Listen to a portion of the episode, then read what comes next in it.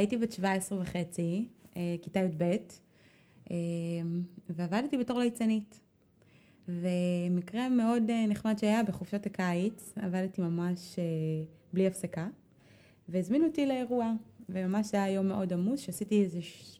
שניים, שלושה אירועים באותו יום. אז נשארתי כבר עם הבגדי ליצן, וכי לא היה לי רכב באותה תקופה, אז uh, התנאי של מי שמזמין אותי ליום הולדת היה.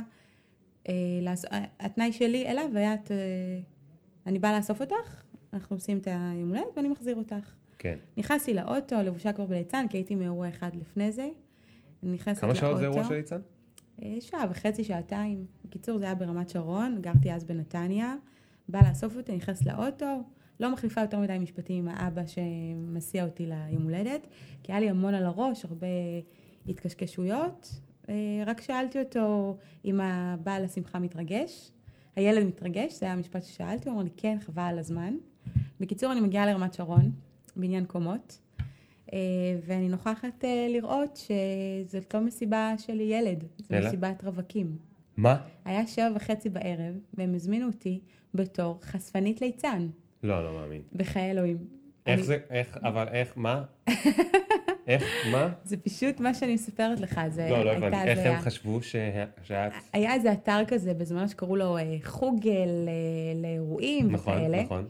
ומסתבר שהשם שלי השתרבב תחת מסיבת רווקים, והיה לי פרטי איש קשר, לא. ואני לא שאלתי יותר מדי שאלות, רק אמרתי כמה כסף אני לוקחת, היה נשמע להם כנראה מאוד אטרקטיבי. וואו. בקיצור, אני מגיעה, והיה לי כזה אה, דיסקמן כזה שאני מחזיקה ביד עם כל הדיסקים, ותיק ירוק של כל הצעצועים והבלונים, ואני נכנסת ואני רואה 20 גברים, לא 20, אולי זה היה נראה, הרגיש לי 20, איזה 15 גברים יואו. מחכים, ואני נכנסת ואני שואלת, איפה הילדים? אז הם צוחקים, הנה הילדים. אנחנו ילדים, יואו. בקיצור, ועוד ניסו לשדל אותי שאני אעשה משהו, כדי שהערב לא ילך. בכיתה י"ב היית. Oh הייתי 17 וחצי. Oh my god. תקשיב, ובאותו רגע פשוט נלחצתי נורא, ירדתי למטה, התקשרתי, הזמנתי מונית, וחזרתי הביתה במונית מרמת שרון. וואו, וואו. אז מביך או לא? וואו, איזה טירוף. אבל טוב, למדתי מזה אה, המון. נתי הליצנית. אה, נתי ליצנתית קראו לי. נתי ליצנתי. כן. אה, לא מאמינה שגיליתי לך את שם הבמה שלי. כן, ואני אשתמש בזה כנגדך, שלא תחשבי אחרת, אין ספק. אני גאה אה, בזה. נתי, תשמעי, אה, את עוד לא בת 40, נכון? את לא צריכה לגלות את גילך המדויק. יש לי עוד איזה שנתיים. יש לך עוד איזה שנתיים, והספקת כמה דברים מעניינים שאני מת לדעת איך הגעת אליהם, אז אנחנו, תספרי לי את זה. אה, היית מנהלת שיווק ארומה, נכון? ארומה תל אביב ואירופה. ארומה תל אביב ואירופה, מהמם, וגם אה, מנהלת שיווק במשביר לצרכן, מהמם. שנראה לי שאימא שלי קונה שם לפעמים. אה, אני לא יודע איפה זה אפילו, אבל תספרי לי.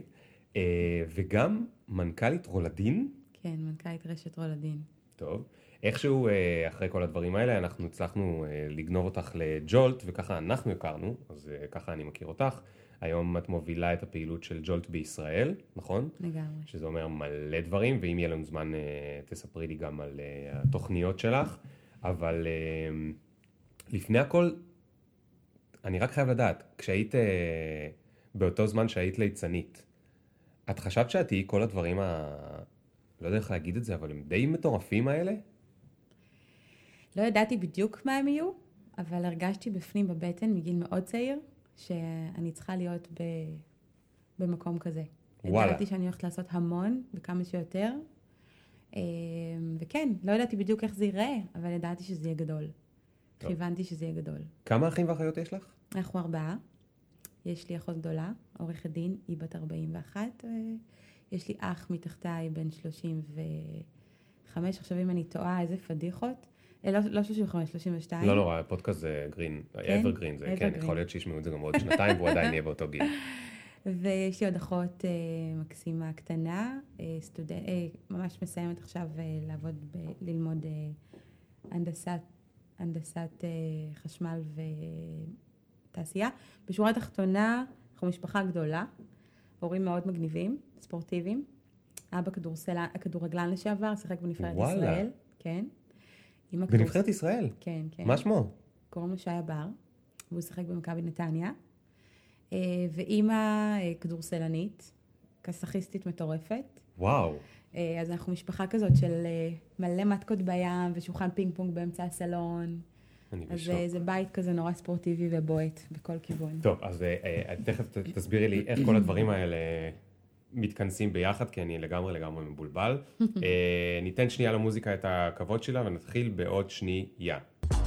Yeah. Boom, boom, boom, boom. One time.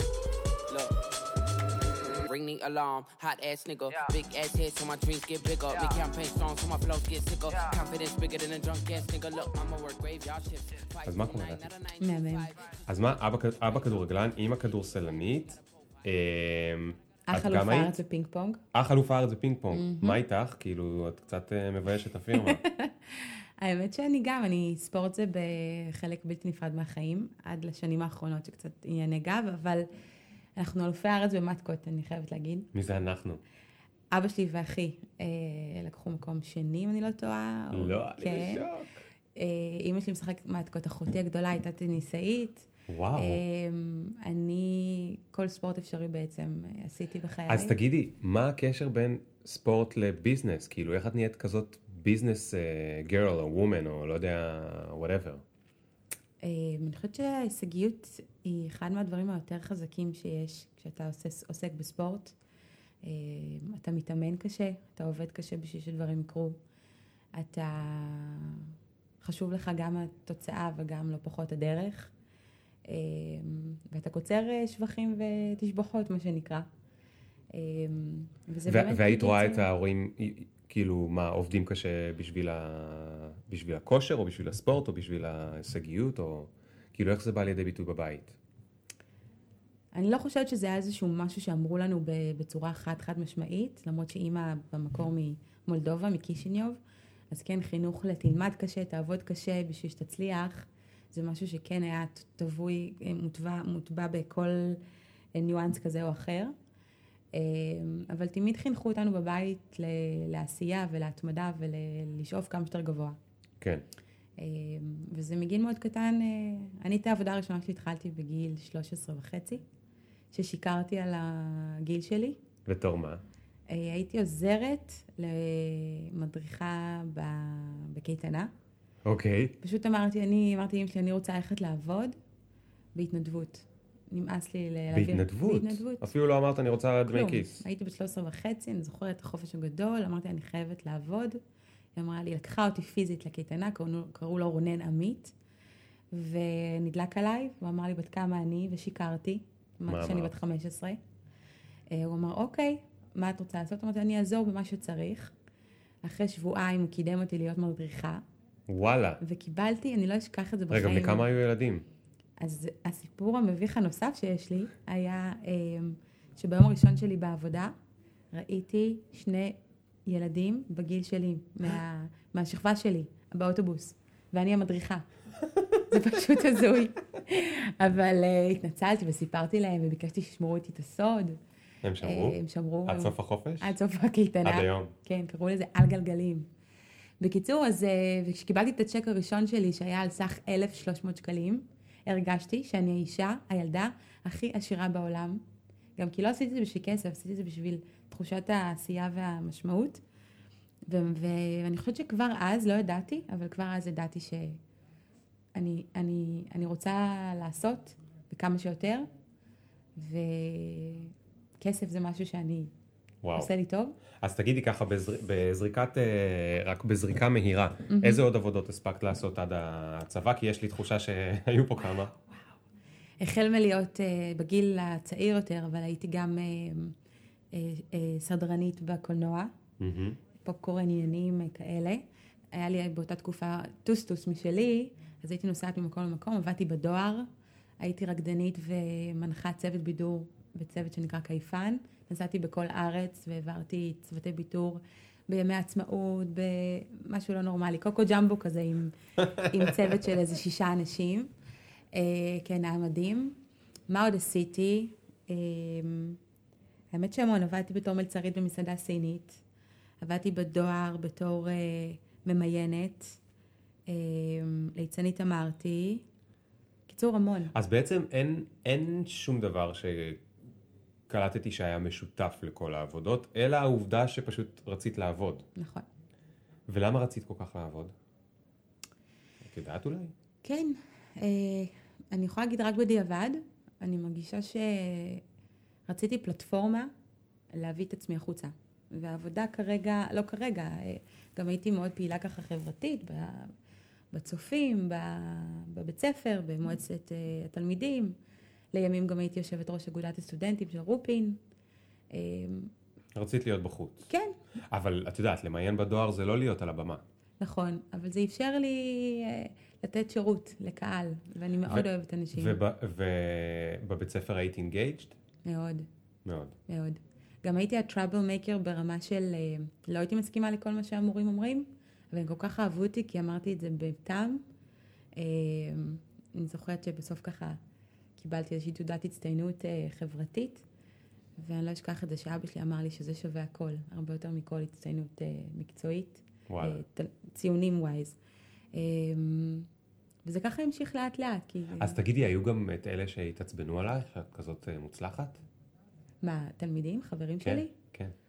אני חושבת שכן. כי את ילדה מעצבנת, את נכון. כזה טובה בהכל. נכון. אה, הייתי מעצבנת, ובזמנו גם קצת ככה מחוזרת, נקרא לזה. בנים, עניינים, אופנוע, מגניבית, מגניבה כזו ים. אה, אבל אני לא, אני לא יכולה להגיד שהייתי ככה, מישהו יכול להגיד לי, זאתי מעצבנת, כי תמיד זה היה בחיוך, וב...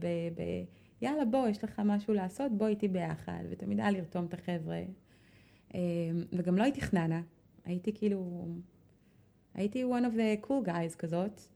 אה, אולי יש איזה מורה שתיים שככה חושבים שהייתי יותר מדי מופרעת, מהמם. אבל היו לי ציונים טובים, אז לא היה להם הצדקה. בקיצור, ילדה מעצבנת. לגמרי, אחת המעצבנות. אוקיי, ובצבא איפה היית? בצבא הייתי מש"קית חינוך כמובן, הארץ, כמובן. כמובן. כי איפה? לא- התחלתי בגולני, באח גולני, אה, תקופה מאוד מיוחדת, אה, ויצאתי לקצונה. אה, ואחר כך, אחרי הקצונה, הגעתי לחטיבת 406, זה חטיבת הדרוזים. התבאסתי בטירוף שקיבלתי את השיבוץ הזה, ובדיעבד זה אחד הדברים הטובים שקרו לי. כי מה? כי לעבוד עם אוכלוסייה מיוחדת, חשבתי שזה נחות, אבל זה היה מאוד מאוד מיוחד. הכרתי עדה מדהימה. אה, נכחתי... מה זה עדה מדהימה? עדה, דרוזים. אה, את עדה מדהימה. עדה, עדה מדהימה.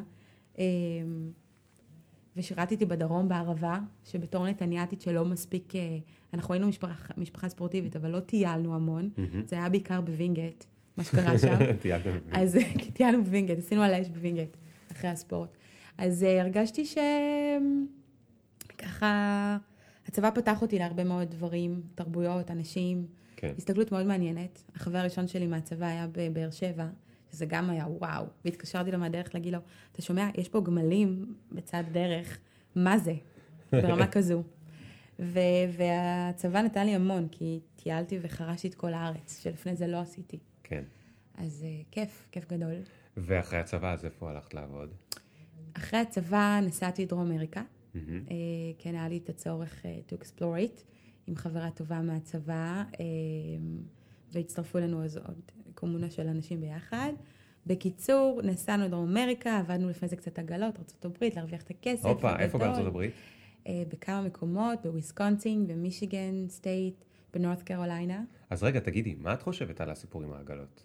אז מה אני חושבת? כן, היום כשאת כבר גדול. גדולה ומבוגרת. לא יודעת איך עשיתי את זה. בחיים לא הייתי עושה את זה עוד פעם.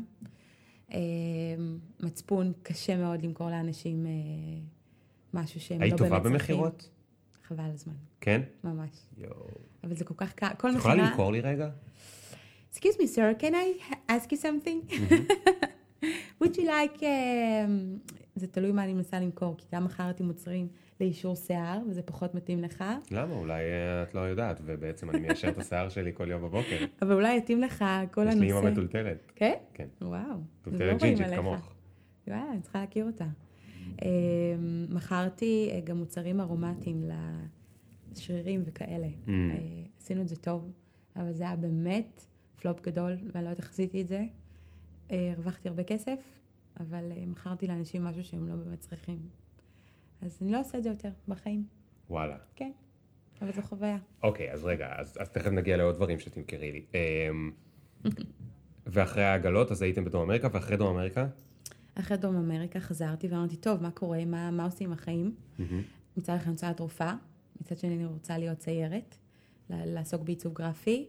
מצד שלישי, אין לי מושג איך מתחילים, והייתי נורא מבולבלת, כי כל העבודה שעשיתי לפני הצבא, גרמה לי להגיד, עכשיו אני רוצה עבודה של גדולים. כן. ואז החלטתי שאני, אמ, שאני עושה תיק עבודות לבד לשנקר, אה, להיות אה, מעצבת גרפית. אוקיי. תיק עבודות הכי מגוחך שעשיתי מחיי, או שמישהו עשה. אנחנו פשוט נוכל לשים בלינק את ה... את זה? התיק, וואו, את האמת התיק? שיש לי תמונה שלו. טוב, רק אם אבל אם תגיד לי את האמת. אבל- לא, את אמרת שזה מגוחך. מגוחך. אה, זה ברמה שלקחתי צריך מגף. אוקיי? לקחתי מגף, כן. ושמתי חצי מגף ב- בסגנון, ציירתי על המגף דברים אה, ככה נורא גרנדיוזיים בצד אחד, בצד שני עשיתי את המגף נורא סולידי, כן. ורציתי להראות שאני יכולה ללכת עם ובלי, יואו, משהו הזיה. בקיצור, לא התקבלתי לשנקר, מפתיע ממש. כן, אבל לבצלאל התקבלתי. מה? עם אותו תיק עבודות. לא, אני בשוק. בחיי אלוהים. אולי הם, אה, הם חשבו שהגיחוך שלך זה בעצם זה הקטע. מעל. כאילו, הפוך על הפוך על הפוך. נראה לי שזה מה שקרה. אני לא מאמין. קבלת חיי. לבצלאל? כן, כן. בשוק. למחלקה של עיצוב, אה, עיצוב תעשייתי, עיצוב תעשייתי, והיה להם עיצוב מוצר, זה כאילו מחלקה שהתחילה בתחילת הדרך, והסיבה שלא עשיתי את זה כי פחות התחברתי לירושלים באותה תקופה. אה, ואני שמחה שלא, כי החיים הובילו אותי לאן שהם הובילו. אז בגלל ירושלים. בגלל ירושלים ירדתי מזה, ואז אמרתי, מה אני אעשה? מה אני אלמד? את יודעת אבל שזה כאילו קצת רמז לזה שלא כזה רצית את זה.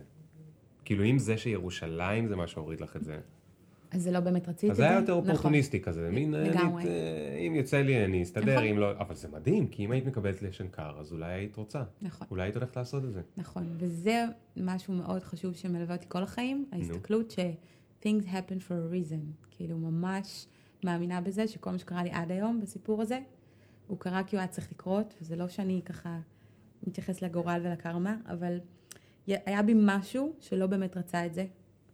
אמ, והחוסר התמחות שעשיתי בזה שהלכתי ללמוד ברופין, מנהל עסקים, היה הדבר הכי טוב שקרה לי. זה מה שהלכת לעשות אז במקום בצלאל. לגמרי. הלכת לרופין ליד הבית, נכון, ללמוד מנהל עסקים. מנהל עסקים כי זה תואר כללי, מהמם, רופין כי זה מקום מדהים. מהמם. ב- לימים עשיתי כבר גם תואר שני שם. ואז אמרתי, טוב, אני כל כך מבולבלת, אני לא יודעת מה לעשות, יש לי כל כך הרבה. הייתי קוראת לעצמי לפעמים המקוללת. אה, למה מקוללת? כי כל דבר שעשיתי, עשיתי אותו הכי טוב. בצבא קיבלתי מצטיינת. אה, זה כבר באיזשהו שלב התחיל להכעיס אותי ולעצבן אותי, כי אני לא יודעת להתמחות במשהו אחד. אבל תגידי, רגע, שנייה, זה דווקא מעניין, כי זה כאילו צרות של עשירים. נכון, אבל לא ראיתי את זה כצרה של השיר. נכון, כי בסוף כל בן אדם הוא בתוך הראש שלו, ובתוך הראש של כולם, כולם מסכנים, או נכון. קשה להם. נכון. אז, אז מה היה שם קשה? היה קשה לא להתמסר למשהו אחד ולרוץ איתו. היה קשה לזגזג, לא להחליט על מה אני במאה אחוז פוקוס, כי למה זה היה קשה? גם כי וגם כי, וגם כי וגם. מה היה התסכול? ש, שלא מצליחים להבין מי אני, או שזה לא קשור לחוץ, זה קשור לפנים? קודם כל, אני לא הצלחתי להבין מי אני. היה לי המון קונפליקטים פנימיים. מה אני? אני חומר, אני רוח, כי אני, יש בי גם את הצדדים האלה. לימים עשיתי כמה סדנאות רוחניות שמאוד עזרו לי שומעים? לגבש את הכיוון. כי זה גם היה תמיד יושב על המקום הרגשי ועל המקום של איך יכול להיות שבבן אדם אחד יש מישהי שהיא מאוד עם מודעות גבוהה ורוחנית, מצד שני היא מאוד פרגמטית ונכנסת לעולם העסקים כן. ו- ובחומר, ברצפה. אגב, גילית איך זה יכול להיות? כן. איך? תספרי לי. בהרמוניה מוחלטת אם אני אסכים לקבל אותה. כן. כלומר, זה, זה האיים והיאנג האמיתי שקורה לכל בן אדם בגופו שלו. Um, אתה יכול להיות גם וגם, אם אתה נותן מקום וכבוד לכל אחד מהם. הייתה לי מטפלת שעשתה לי ממש דמיון מודרך, ואמרה לי, מעל שני הנאטי האלה, שאחת היא רוחנית ואחת היא פרגמטית, תסתכלי למעלה, ויש אחת דיבה יפה וגדולה, שזאת הנאטי האמיתית, שיודעת להכיל בו זמנית גם את זו וגם את זו. את מבינה את ההזיה שהסיבה שאנחנו מנתקים אותם כל כך, זה רק כי ככה הגדרנו. נכון, הגדרנו שיש רוח ויש חומר ושהם הפכים. נכון. אבל זה, זה אנחנו המפגרים שהגדרנו את זה ככה. לגמרי. כי אנחנו תמיד אומרים משפט ש, שנורא מתקשר לאי-קולבוניקיות לצורך העניין, שאתה לא יכול להיות חזק וטוב גם פה וגם פה. כן. אתה צריך להחליט איזה, איזה כיוון אתה. וזה היה הצעקה הפנימית שלי שכל הזמן הייתה שם. כן. מה אני לעזאזל? אני גם זה וגם זה. והיה לי קשה להכיל את זה. כי, כי, אוקיי, כי זה קשה, לי, כי את מחפשת זהות, נכון? נכון, בטח נכון. בגיל כזה. נכון. אז מה, מה עשית עם הזהות בסוף? מה... אז הלכתי לרופין ולמדתי מנהל עסקים ושיווק עם אנשים שהם קרובים אליי. מהמם. הרגשתי בהתחלה שהייתה ברירת מחדל כזו. ואז אחרי שנה ראשונה שלי אמרתי, טוב, אני פה כבר. מה, אני לא אעשה משהו משמעותי? ביררתי מה זה אגודת הסטודנטים. כן. פתאום ראיתי אגודה מתוקה וקטנה, ואמרתי, יאללה, פוטנציאל. מפה לשם היו שם כמה אנשים טובים על הדרך, שהם חברים מאוד טובים שלי, שאמרו לי, you gonna do it. כאילו, בואי תתמייני, בואי תיבחרי לאגודת הסטודנטים. היה אמור להיות מישהו אחר שלימים עשה איזושהי עבירה. יצא ככה שנבחרתי להיות יושבת ראש אגודת הסטודנטים. זו הייתה אחת השנים היפות והמשמעותיות בחיי, מכמה סיבות, והמרכזית היא שקודם כל הבנתי שיש לי יכולת אה, לקחת קבוצה של אנשים ולסחוב אותם, בלי לשלם להם כמעט, ורק לקחת אותם עם איזשהו רעיון vision, ורוצו איתי קדימה. כן. כן. והיו חברים שלמדו איתי ממש בשיח, בכיתה, אה, וכל אחד ככה עשה מה שהוא צריך לעשות, אחד היה רמת תרבות, אחד היה אה, הסגן שלי, ממש קבוצה שהתגבשה. אז כמה היו בסך הכל? תחתיי נראה לי איזה 15 איש. ותגידי באותה תקופה, תגידי לי את האמת, את אה, בכלל השקעת בלימודים, או רק במועצת תלמידים? מועצת הסטודנטים, סליחה. אני חושבת אה, שזה היה על הדרך, הלימודים באמת לא היו הדבר המרכזי. העשייה הייתה הדבר אה, שלשמו הרגשתי שאני בכלל נמצאת פה. מהמם. אה, היה דבר נורא כיף שקרה, שהיה את המאבק הסטודנטים הגדול ביותר בישראל של 68 ימי שביתה, מהמם. וזה היה תוך כדי שאני מכהנת, אה, ברמה של. אה. מעצרים, ו... נכון. ורואים אותי מטפסת על הגדר אצל אה, בייגה שוחט במשרד, ופה רוצים... גם נכנסתי לכלא באותו יום, נעצרתי, כאילו... וואלה. כן, הסיפור זה עם מעניין. תיק? לא. רק מעצר. אבל פתחו לי, כן, פתחו לנו, אה, לכולנו, כי את כל האגודה לקחו בעצם, את כל האגודה... עכשיו, את. יודעת, את עכשיו מדברת בקול כזה רגוע, אבל זה כאילו, את עם צרחות וציפורניים כן, וזה. ולשכב על הקיר, וסוסים מסביב, מדהים. מדהים. אהבתי על זה. אהבת על זה. אהבתי על זה, ויותר מזה אהבתי על זה שעם כל השביתה הצלחנו לעשות יום סטודנט, ראשון מסוגו ברופין, שנקראו לו רופסטוק. אה, 5,000 סטודנטים באו בערב, עם, אני לא אשכח את זה, קנינו חיפושית ענקית, ומיתגנו אותה, ואמרנו כל מי שהגיע לקנות כרטיס, ממש מהלכים שיווקיים שאז לא היו, מהמם. מי שיקנה כרטיס יקבל אפשרות לזכות בחיפושית הזאת. מיתגנו אותה ונסענו בכל רחבי ההפגנה, וככה אנשים באו לאירוע האנדרגראונד הזה, כן. והאירוע פצצה ומדהים. ושם הבנתי ש... שיאללה, בוא נתחיל לעשות דברים מגניבים בחיים. באמת שם זה, הייתה... זה, זה, מה, אוקיי, אז אני חייב לקפוץ שנייה, את היום הרי בג'ולט, מה, שזה כן קשור איכשהו ללימודים ולעשייה ו- וכולי, מה דעתך על כל הנושא הזה שאת נמצאת במקום הנפלא הזה שהשקיעו בו כל כך הרבה, שהוא אוניברסיטה או מכללה או whatever, וכל מה שמדליק אותך ומעניין אותך זה העשייה ולא הלימודים. איך זה מתכתב ביחד? מה, מה עושים עם זה? כי בסוף בן אדם, גם את מאמינה, הוא צריך ללמוד. נכון. תראה, זה לא שאני, העשייה, היא, העשייה עבורי היא, היא הלימודים. זאת אומרת, הסיבה שאני כל כך מחוברת לג'ולט, היא כי ה... אנחנו לא מלמדים מודלים, אנחנו לא מלמדים תיאוריות, אנחנו מלמדים כלים ומתודות ודרכים שהם באמת, הם מתוך העשייה עצמה. וזה מה שמאוד אני מתחברת אליו כל חיי, שאני לומדת מתוך כדי, מניסוי וטעייה, אני עושה negotiation תוך כדי מול אנשים ובסיטואציות שונות ומשונות, וזה בדיוק המקום שאותו אני גאה ו- ושמחה להגיד שג'ולט נותנת. זה לא לימודים של תיאוריות, זה לימודים שממש פרקטיקה מעשית, מה לעשות מחר בבוקר, איך הבנתי. לבנות את העסק שלך. אני ברופין, באגודת הסטודנטים. ואת חושבת, שנייה, ואת חושבת ש, שאוניברסיטאות בסוף ילכו למקום הזה? הן חייבות ללכת, הם יהיו חייבים ללכת לשם, כל המוסדות האקדמיים, אמ, כי התחרות גדולה מדי אה, ללקוח הסופי, אני קוראת לו. כל מי שיישאר בתיאוריה ובאקדמיה באשר היא ללא אמ, פרקטיקה אמיתית, אמ, לא יצליח to, to, to keep up the pace, כאילו לא יצליח to deliver nothing, הוא לא יצליח לייצר מציאות אה, תחרותית ובועטת, והם כולם יהיו חייבים לעשות את האדפטציה הזו. טוב, אז אחרי זה, אחרי זה אם יהיה זמן אני אדבר איתך עוד על הדעות שלך על הנושא הזה, אבל אני חייב להבין מתי את מגיעה להיות, לעזאזל, מנהלת השיווק של ארומה. זה די גדול. כן. אז מה? אז קודם כל, אחרי הצבא, אחרי הרופין, התחלתי משבר הצרכן, ראו אותי באיזשהו אירוע, הזמינו אותי, התחברתי ל- ל- לסמנכ"לית, אה, עשיתי שם תקופה מאוד מעניינת ולמדתי רצפת... לא, לא, רגע, רגע. אני חייבת להגיד לך... ש- מה זה התחברתי ולמדתי? איך איך השגת עבודה? לא הבנתי. אה, פנו אליי אה, מרשת אה, מאוד מוכרת, פנו אליי שמחפשים תפקיד בכלל שהוא מועדון הלקוחות של המשביר.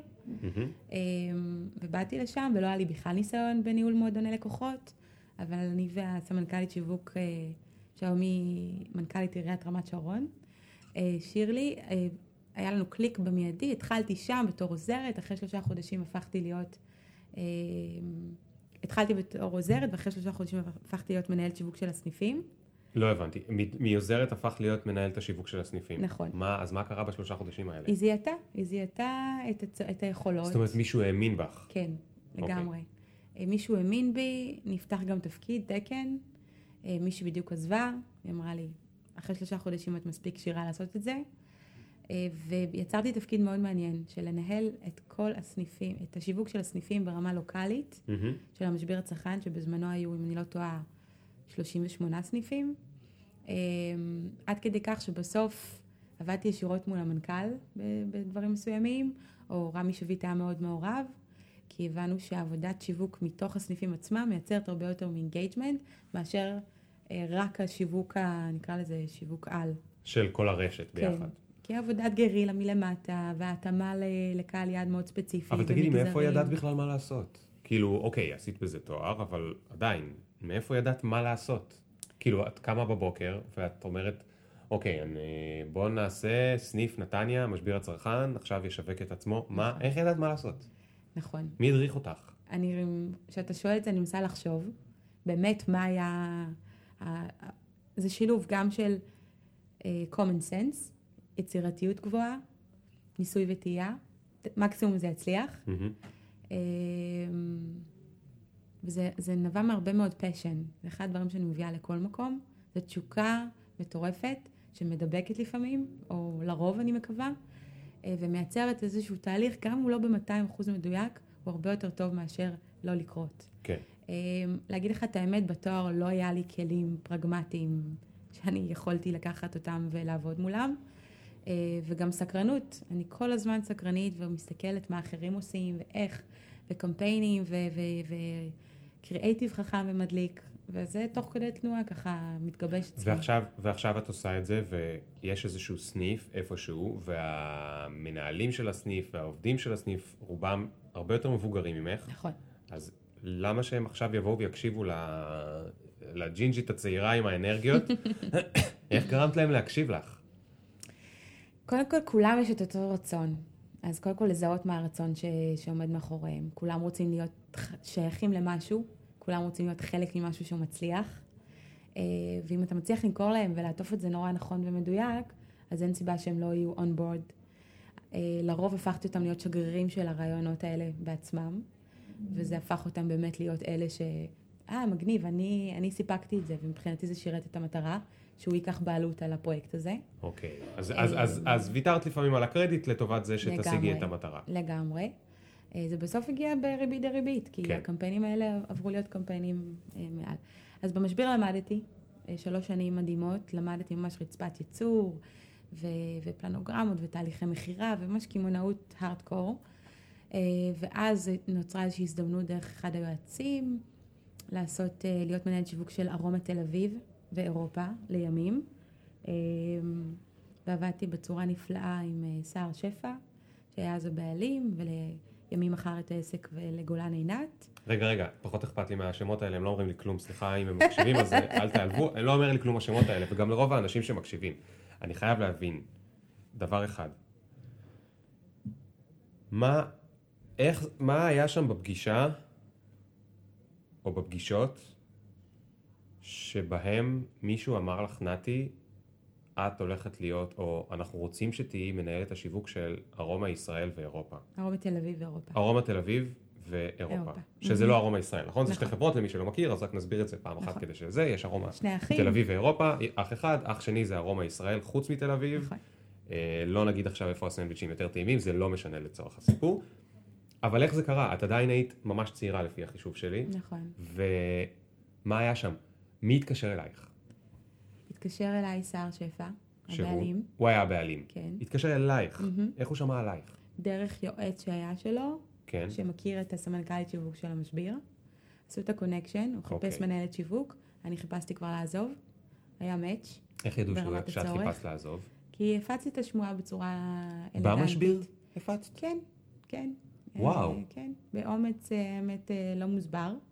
אמרתי, זהו, אני במיצוי, ואני בדרך החוצה, בלי שאני יודעת מה הדרך החוצה. ובמשביר יש לי תחושה, לא כולם ידעו, רק אה, מי שהיו שותפי סוד, והבוסית שלי באופן אישי כן ידע. כן, אני חושבת שהיא אפילו עזבה, לא זוכרת מה, איך זה היה, לא משנה. הפצתי את זה, ידעו את זה, יצרו איתי קשר, דיברתי שיחת טלפון, אז הוא התקשר אלייך הוא אישית. התקשר אליי ואיך אישית. הרגשת שהוא התקשר אלייך? הוא רעדתי, בטח אמר, אני התרגשתי. מנכ"ל הרומא. כאילו. כן, כן. הבעלים. התרגשתי מאוד, ואמרתי, שאל אותי מתי את יכולה להיפגש. אמרתי לו, היום בארבע. זה. היום בארבע. היום בארבע. נפגשנו בסו גוד בצומת רעננה. ואחד הדברים שלימים הוא אמר לי שהוא נורא אהב, זה שהתנצלתי מראש שבמהלך הראיון אני הולכת לפתוח מחשב ולעשות מה שאני צריכה, כי יש לי קמפיין להוריד היום בערב. וזה שווה אותו נורא. לא הבנתי. תוך כדי הרעיון את עבדת תוך כדי המשביר. אני הייתי צריכה לאשר... אז אה, למה אמרת לו היום בארבע כי ולא אחרי רציתי, שאני כי כשאני רציתי פנויה? להכות בברזל כשהוא חם. רגע, רגע, אז יש לי פה, יש לי פה נקודה שאני חייב רגע לשבת עליה. נו. יש סיכוי שלפעמים את מנסה לעשות יותר מדי דברים בו זמנית? אמ, תשאל את בעלי, ומה הוא יגיד? הוא יגיד לך ביג טיים, והוא עף על זה. חיים שלי. כן, האמת ש... האמת שכן, לא אשקר. יש לי קפסיטי של אה, שבעה אריתראים ו... כן, אני מנסה כמה שיותר, אבל הסיבה שעשיתי את זה כי הרגשתי שזה נכון, הייתי נורא להוטה לעזוב. אמ, ולא התביישתי להגיד את האמת ברעיון. תקשיב, כן. אני מדברת איתך, אבל אני הולכת לפתוח מחשב, ברגע שסמסו לי שהגיע ממכאן אריקסון איזשהו בריף, איזושהי מודעה שאני צריכה לאשר, לא, מודעה לעיתון לשבע ימים. לא חשוב? ואז, אחר כך הוא אמר לי שזה הדבר שהכי הדליק אותו בי. זה וואלה. המסירות האינסופית הזאת. האמת שזה במחירים. נכון, כי זה כאילו את כבר בדרך החוצה, אפילו מישהו עושה לך ראיון, נכון. אבל עד היום האחרון את כאילו נותנת את המאה אחוז. לכל חיי. אוקיי, ובריאיון, את ידעת לענות- על מה שהוא שאל? כן. את זוכרת איזו שאלה כזאת? טובה, חזקה. אמ, אני חושבת שהוא שאל משהו ברמה הפרסונלית, אמ, מה מעצבן אותך, כזה, כזה מין. אז אמרתי לו אמ, שמעצבן אותי טיפשות, ומעצבן אותי, אמ, לא רק טיפשות, מה זה היה שם? לא משנה, אבל כן, כן זכרתי לענות לו, משהו שידעתי שהוא נורא הוא, כי עשיתי עליו קצת עבודת מחקר. Mm. אמ, ו... הנה, בסוף את תחשפי לנו את כל הדרכים שבהם הצגת את זה, כי זה מה שאני מנסה להבין. כי אני חושבת שמה שאנשים, בטח מנהלים, מחפשים, מהמם. אה, מנהלים תחת, תחתיהם, שהם לא יסמנים, הם מספיק עם דעת ויכולת להמציא דברים תוך כדי תנועה ומחדש וחזק. אה, ואף פעם לא התביישתי להגיד את הדברים שלי. ניסיתי לעשות את זה בצורה הכי מעודנת ונעימה לעיכול שאפשר, אבל הם רוצים לשמוע את האמת המרה בפנים. כן. ועשיתי את זה לאורך כל הדרך. ומי שהשכיל לחבק את זה ולהגיד, בואנה, זה בדיוק המראה שאני מחפש, זה בדיוק מה שגורם לי לצאת מהשאננות שאני חי בה, וזה מה שהוביל אותי לשלב הבא, נהנה ממני כפליים. וואלה. אז, אה, ותגידי, מה את חשבת עליו או על התפקיד? לפני כאילו, שנכנסתי, סונברת מזה שזה ברנד אה, מרשים ומדליק? או כאילו, מה היה שם שממש גרם לך לרצות לעשות את זה? כאילו, ברור שזה מדליק ללכת להיות... אה, אה, כן, סמנכ"לית שיווק, גרתי בנתניה אז, אה, להיות סמנכ"לית שיווק של אה, ארומה, תל אביב. הוא לא אמר לך שחלק סניפים. מהדרישות זה לעבור לתל אביב? לא, ממש לא. אה, אבל קניתי רכב, כי ידעתי שאני אהיה על הקו. אה, וזה מצחיק, כי כשעבדתי במשביר, אז גרתי בתל אביב, שזה בנתניה. תמיד הייתי לא בעיר שבה עבדתי. אה, הוא לא אמר לי את זה, אבל מה שגרם לי בעצם להרגיש זה שאני רוצה את זה. זה היה נורא גדול, זה היה נוצץ. השכר פתאום היה שתי ספרות ומעלה, זה היה מגניב בגיל צעיר.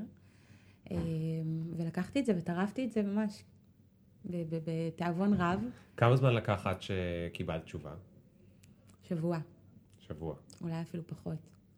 ואז מה, הודעת במשביר שאת עוזבת? מהמם. תוך כמה זמן? אה, נראה לי נתתי 30 יום. אה, ועכשיו את, אה, יש לך את השלושים יום האחרונים, אז הצלחת להתרכז בכלל בעבודה? בטח. עד היום האחרון, אני תמיד ככה אה, מכורה, וחשוב לי נורא להשאיר אדמה פוריה וטובה אחריי. אה, אבל אני כן זוכרת את המסיבת פרידה שעשו לי שם.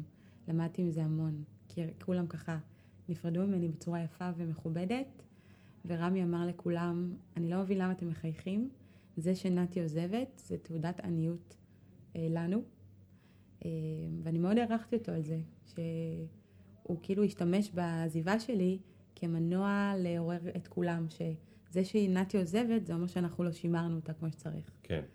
אה, לימים זה, זה אני מקווה שזה יעזור, אבל... אז תגידי משהו, עכשיו מהצד השני, את גם היית מנהלת של כל מיני, נכון? במשביר ניהלת אנשים? אה, לא, את הזכיינים לא, לא. ניהלתי כסמכות. ובארומה? כן, בנערום ניהלתי צוות. כמה אנשים ניהלת? אה, היו שם בסוף איזה שישה, שבעה. אוקיי. אז, אז בג'ולט כבר יש לך יותר, נכון? כן. אנחנו כרגע עשרה ו-growing. growing. אז תגידי, מה, מה לדעתך הדרך הכי טובה לשמר עובד? אני יכולה להגיד לך שברולדין היה לי צוות אה, ממש שהרגיש כמו משפחה. אני חושבת שהדבר הכי טוב לשמר עובד זה לא לוותר לו. לא לוותר לו על מה? לא לוותר לו על עצמו. אה, לעובדים יש נטייה, אני אומרת לעובדים כי גם אנחנו כבני אדם עובדים, אה, להודות באיזשהו אה, קושי, לקות או משהו שאתה חלש בו, מהמם. ולהגיד, טוב, אני טוב בזה, אבל אני חלש בזה. ואחד הדברים שאני עושה עם העובדים שלי, זה שמה את זה בפ- בפוקוס, נותנת לזה רגע את המקום של המשהו שהוא חלש בו.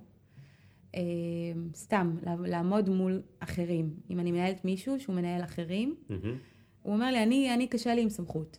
אז אני קודם כל נותנת לזה את המקום, אני לא מגדילה את זה, אבל אני מסייעת לו לתת מענה, או לתת לזה פוקוס ולטפל בבעיה הזאת שהוא קורא לה אני לא טוב בה, ועל ידי זה שהוא מתמודד והוא מצליח, הוא פתאום קולט שהוא עושה תהליך של התפתחות.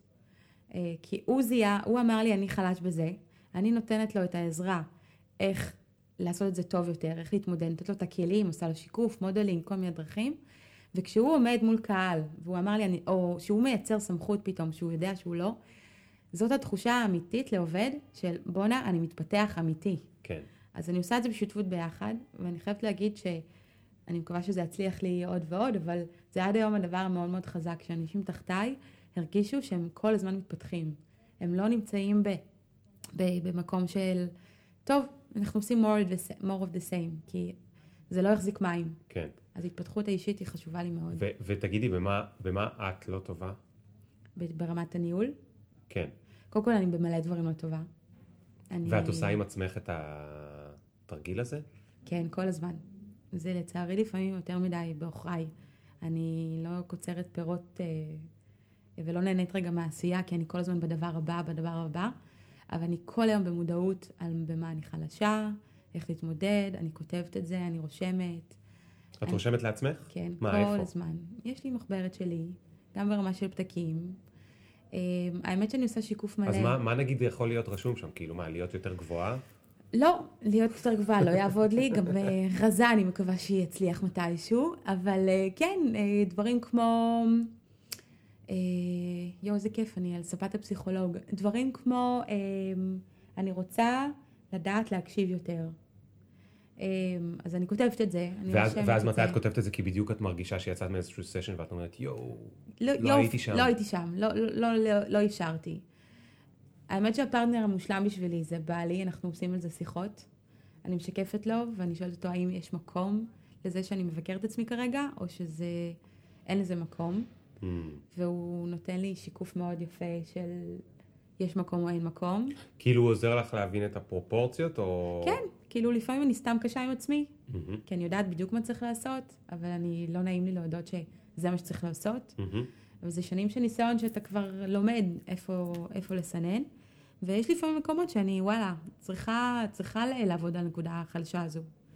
אמ, ואם, ואני פשוט שמה על זה את הזרקור בלי להתבייש, ומודה בטעויות שלי. וחייבת להתפתח מתוך זה. טוב, אז יכול להיות שאת אה, גם משמרת את עצמך בתור עובד. אה, תגידי, מה היה הכי מאתגר בארומה? איך זה בכלל לעבוד מול אירופה? זה היה מדהים.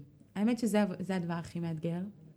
לקחת מותג שכל כך מצליח במדינה אחת ולעשות לו שיפט, אה, ממש לוקאליות ל- ל- למותג אחד בוורשה או בברלין, היה מאוד מאתגר. לא רק ברמה של להקים את הסניף אופרטיבית, אלא ברמה של איך לייצר אה, אהבת, אהבה של הצרכנים החדשים האלה, שלא יודעים מה זה ארומה, ואתה בא להם עם vision חדש. ומה אכפת להם בכלל עוד בית קפה? כן, כאילו, עוד מי אתם? אחד זה ומותג ומה, כתוב ארומה, אז מה זה ארומה? ארומה זה משהו איטלקי, זה, זה משהו שהוא לא מתחבר לערכים, וחינוך שוק, ושיתופי פעולה, ואפילו לקחת משרד יחסי ציבור או שיווק במדינת המקור היה חתיכת אתגר מטורף, שמעולם לא התמודדתי איתו.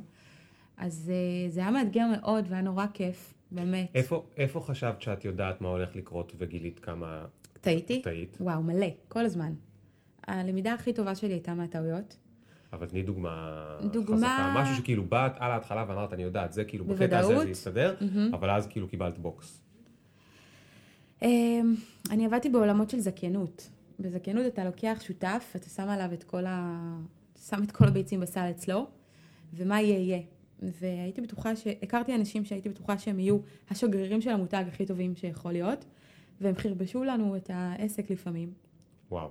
ופשוט לא עשיתי, לא ידעתי בזמנו איך לשאול את השאלות הנכונות, להבין עד כמה יש להם חופש פעולה, עד כמה הם הולכים לעשות משהו ששונה ממה שאתה רוצה שיקרה. אתה כבעל המותג, מהמם. שנותן זכיינות. אה, אז תלמדי אותי, מה- מה מה למשל צריך להיות לזכיין? זכיין צריך בר- בראש ובראשונה להבין שהוא נכנס תחת מותג קיים. אה, חופש הפעולה שלו הוא אה, מאוד מאוד נמוך, וזו הסיבה שהוא בכלל קנה את המותג הזה, ולא הקים עסק משל עצמו, או בית קפה שנקרא ליאור פרנקל. כי אם הוא היה רוצה ליאור פרנקל, אז הוא, הוא היה עושה את זה לבד. אה, אבל הוא כן הקים את ארומה, כי הוא רוצה את כל הערכים שהמותג מביא. אז קודם כל כלומר, זה לא, ציפיות. זה לא רק, אה, זה יותר מתאים לי כלכלית, זה לא רק זה יותר מתאים לי שיש להם חבר'ה שילכו ויעשו לי את השיווק ואני נכון. אקים את העסק, זה גם ראש קטן. ראש, קט- ראש, ראש קטן, כן. ראש קטן נשמע נורא... נשמע לא טוב, נכון? כן, כי הוא צריך גם לעשות שיתופי פעולה או whatever, לא, לא? הוא לא. הוא לא הוא לא. צריך לעשות שיתופי פעולה, הוא צריך להיות שגריר של המותג כמו שצריך. הוא צריך לקבל את ה manual. אבל איך הוא יעשה את זה והוא עדיין ירגיש משמעות? זהו. אז המשמעות מגיעה במקומות אחרים. ואני כל הזמן, וזה זה בא לידי ביטוי בארומה, זה בא לידי ביטוי ברולדין, כל הזמן זיהיתי מה המשמעות של כל אחד, כל אחד מהזכיינים יש לו משמעות שונה.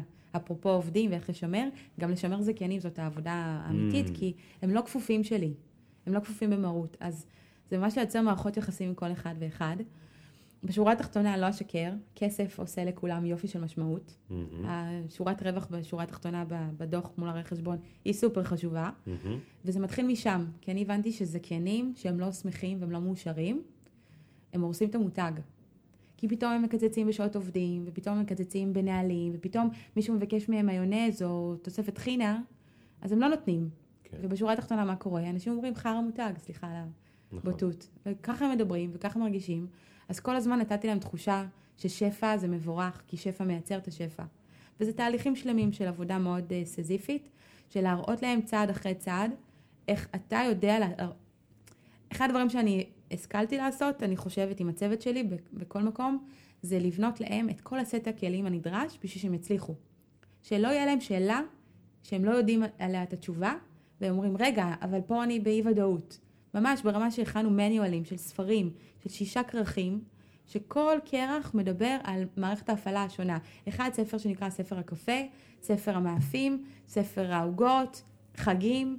זה קצת כאילו מייתר אותו מלחשוב, אבל זה גם נותן המון שקט. כן. כשאתה קורא את זה, אתה מקבל, יש פה מותג עם רפיוטיישן, עם מוניטין חזק, עם שיטות ונהלים, אני לא יכול לזגזג ימינה-שמאלה. כן. כי הזגזוגים הזה מייצרים חוסר סטנדרטיזציה, וזה כן. דבר שהורג מותגים שעובדים בשיטת זכיינות. אז עם כמה מהם היית בקשר ישיר? עם כולם כל הזמן. כמה, כמה הם היו? ברול, בארומה, ברולדין, תגידי גם גם וגם. בארומה היו אז, נראה לי, 20 ומשהו זכיינים, 25. 25 והיית עם כולם בקשר עם ישיר. כולם בקשר ישיר. באיזה. רמה הם אה, דיברו איתך או הטרידו אותך? זה תלוי מי, יש היום, יש כמה שהם חברים שלי עד היום.